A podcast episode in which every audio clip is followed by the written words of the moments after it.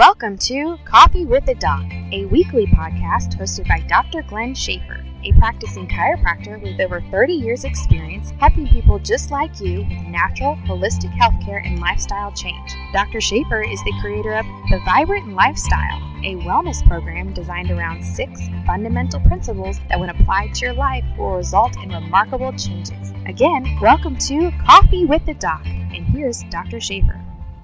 Welcome back to Coffee with the Doc. I've been helping a lot of people with natural chiropractic care for over the past 30 years.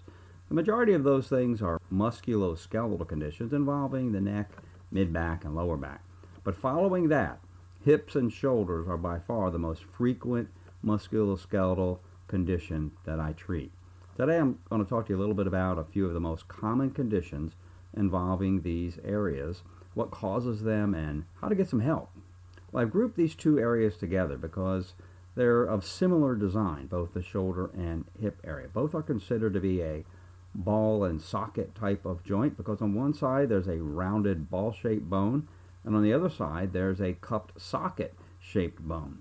The hip joint is a, is a little bit deeper of a socket and kind of a, a fuller socket than the shoulder, and hence the shoulder joint with less of a socket has a much larger range of motion than the hip. So here are two sets of joints that have a large dynamic range of motion. We use them regularly, really every day. Both the shoulders and hips have a significant number of muscles and muscle groups that uh, attach around them for support and to accomplish that dynamic mobility that I mentioned previously. That's a surefire combination that can lead to a lot of problems. And indeed, I see a lot of hip and shoulder problems in my chiropractic practice. Have you ever had any issues with either your shoulders or hips? Well, if not, just wait and you probably will. Well, today I'm going to tell you about one of the most common problems I see involving the hip and shoulders that most of you probably are not familiar with. Uh, the end result of that particular problem, or the outcome of that, uh, results in several different conditions which you probably are familiar with. I know that sounds a, a little uh, contradictory and maybe a little confusing, but you'll, you'll grasp what I'm saying uh, as I help to explain this. As I previously mentioned, shoulders and hips have a very large range of motion. You should be able to kind of spin your arm around like an airplane propeller. Don't try that too fast, but you should be able to have that full range of motion. Your hips, uh, again, have a little bit more of a socket in design and less mobility, but you can move your, your upper leg and your thigh and your leg in every direction because of that large range of motion in that ball and socket and that ball and socket joint. One of the most common problems is that most of us don't put either of these joints, the shoulders and hips, through their full range of motion frequently enough to keep them truly healthy. That may seem strange since we use both of them every day, but because we don't get them through their full range of motion, little adhesions build up in areas that we're not putting them through on a regular basis.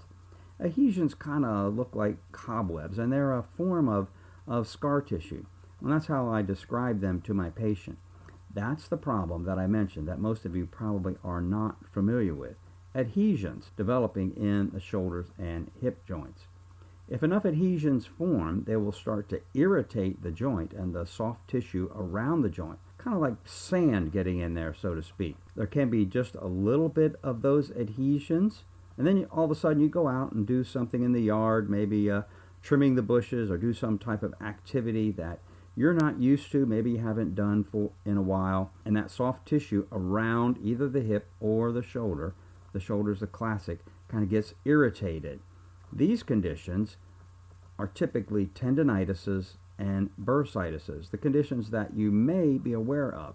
Tendinitis is inflammation of a tendon, and bursitis is inflammation of a bursa. A bursa is a little fluid sac uh, that kind of helps protect tendons from rubbing against key areas in bone. So it's a, a little fluid sac. We have them around a, a number of the joints in different areas of our body. I believe these adhesions are the first steps of the process that leads to degenerative joint disease. Along the way, you can kind of notice maybe some mobility changes in a particular joint. Have you ever heard of a frozen shoulder?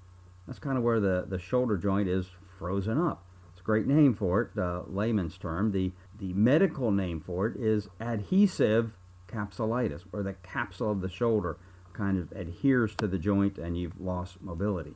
This, but it's how it starts is most of the time with some adhesions in that joint, and then there's some pain when an individual moves it to a certain point. So there's some joint restriction. Classically, the individual stops moving the joint to that point of pain.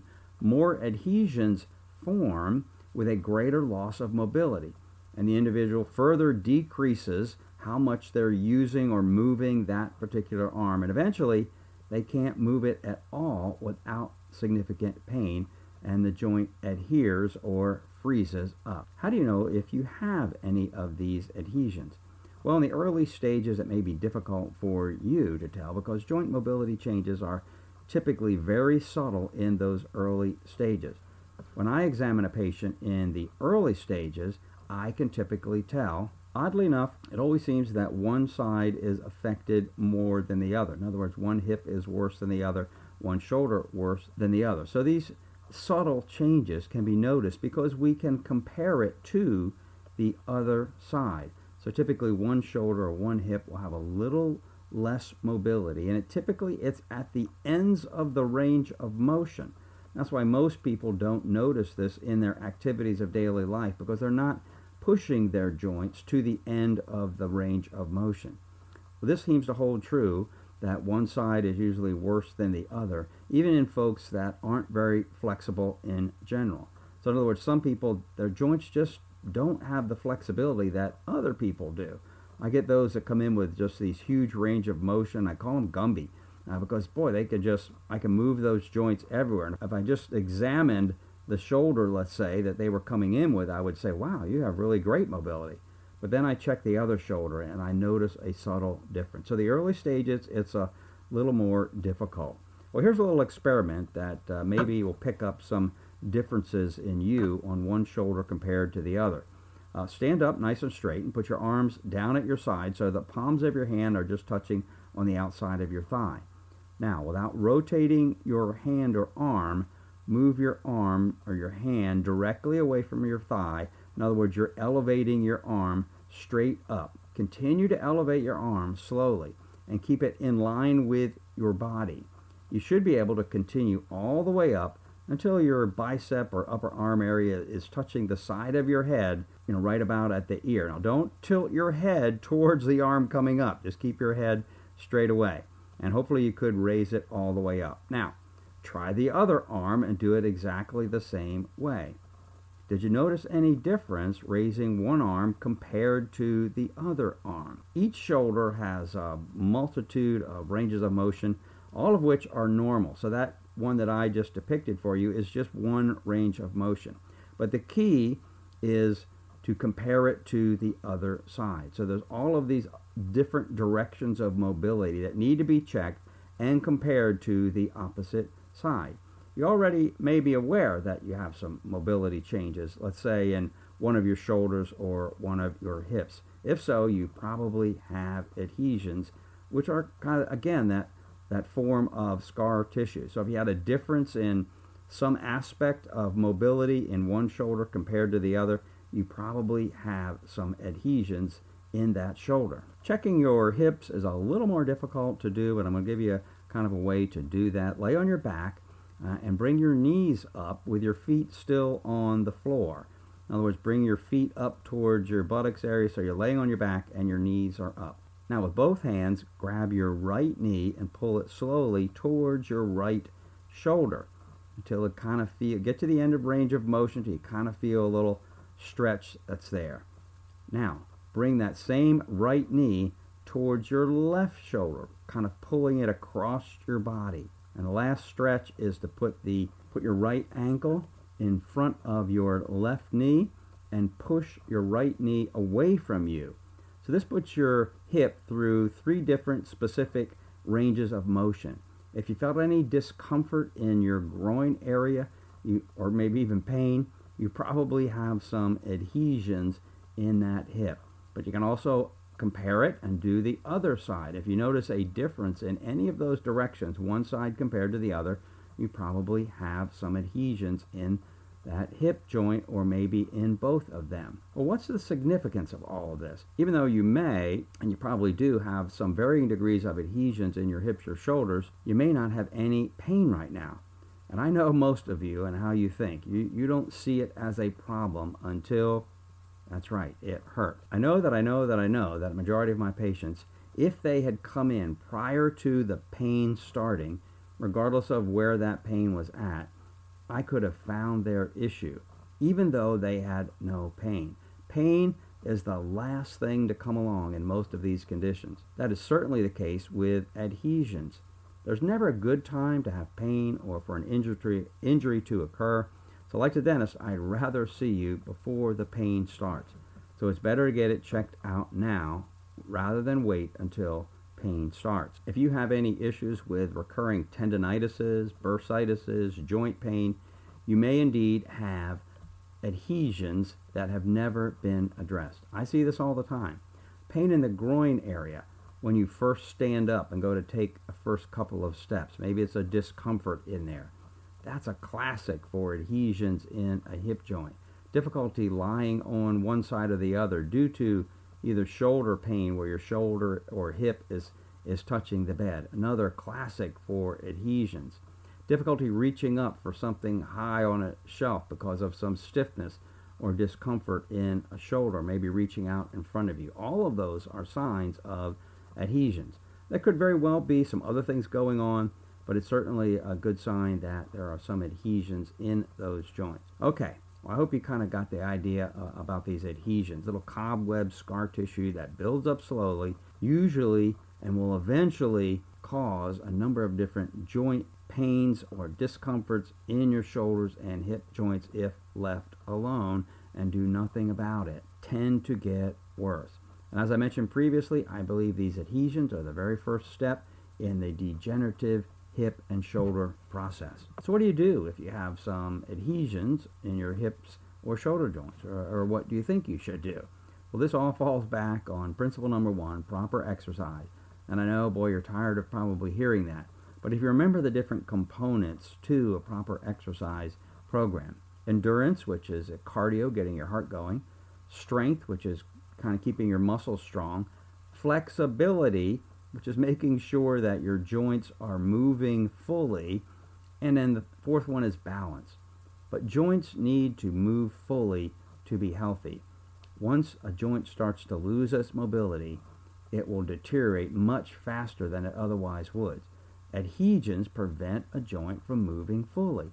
Therefore, joint needs to be made to move, which is the opposite of what most people do when a joint starts hurting they typically stop using it fully. And I understand uh, because it's really difficult to tell whether you have adhesions or some other problem. And to be honest, I, I can't tell you over the phone or you know just talking to you. There's no way of knowing if it's he- adhesions or some other problem. So you, if you're having some discomfort, stiffness in a hip or shoulder, it needs to get checked out by your chiropractor or your doctor if he or she is familiar with working with joint related issues. Um, if they told you it's bursitis or tendonitis, you need to know what the underlying problem is. Why do you keep getting this tendonitis and bursitis? It is probably adhesions that have never been taken care of. A dose pack or a joint injection may give you some tempor- temporary relief, but it's not a long term answer. If you've noticed some restrictions in mobility, without any pain unless you try to stretch the joint or put it near its end range of motion. You're probably safe to do some range of motion stretches for that particular joint.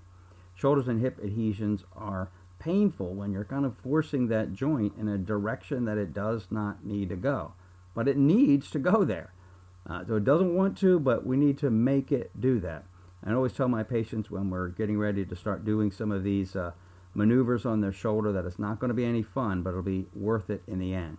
I give my patients some specific mobility exercises to do on their own for their hips and shoulders, very specific to all the different directions of those joints, and you have to kind of do them on a daily basis at first. Once the majority of the mobility is restored, we'll talk about strengthening that, which I typically can recommend some elastic band type of exercises. And while we're on the shoulder, uh, let me touch on uh, rotator cuff issues. A lot of people think, and I think probably the majority of, that the rotator cuff is, is some particular structure in the shoulder. Well, the rotator cuff is actually a group of four separate muscles the supraspinatus, infraspinatus, teres minor, and subscapularis. As I'd mentioned, adhesions can lead to tendonitis, which is that inflammation of a tendon. Chronic long term inflammation of a tendon will actually weaken that tendon and can lead to a small tear. So, adhesions in the shoulder uh, can lead to a rotator cuff issue. Adhesions in the hip can lead to degenerative hip disease. Bottom line, these conditions, adhesions, result from inadequate mobility stretches in both the shoulder and hip area. This again stresses principle number one proper exercise. You need to get moving, and we have to put all of our joints through full range of motion to try to help maintain them at optimal health. I literally see these hips and shoulder problems in my chiropractic practice on a daily basis. I keep threatening to kind of put the explanation either on video or or some type of recording so that I can save my voice throughout the day. But healthy hips and shoulders are a key to our activities of daily living. I mentioned that we use our hips and shoulders every day. So most of the things that we do throughout our day involve the hips and or shoulders. All things that we do every day concern the hips and shoulders. So we need to really take care of these joints. Problems in either one of them will greatly impact the quality of your life and the things that you like to do, especially as you start to get into the middle age and, and later years. There's a lot of things that you still want to do. You don't want to be limited by a physical condition that could have been prevented if you'd started years earlier. Well, if you have any questions on this, uh, don't hesitate to contact me directly at my personal email. That's gsspine at gmail.com. Well, thanks for tuning in again to Coffee with a Doc. Uh, make sure that you uh, share this podcast with other folks. Our audience is growing, and our goal is always to help more people. Well, I'll see you again next week.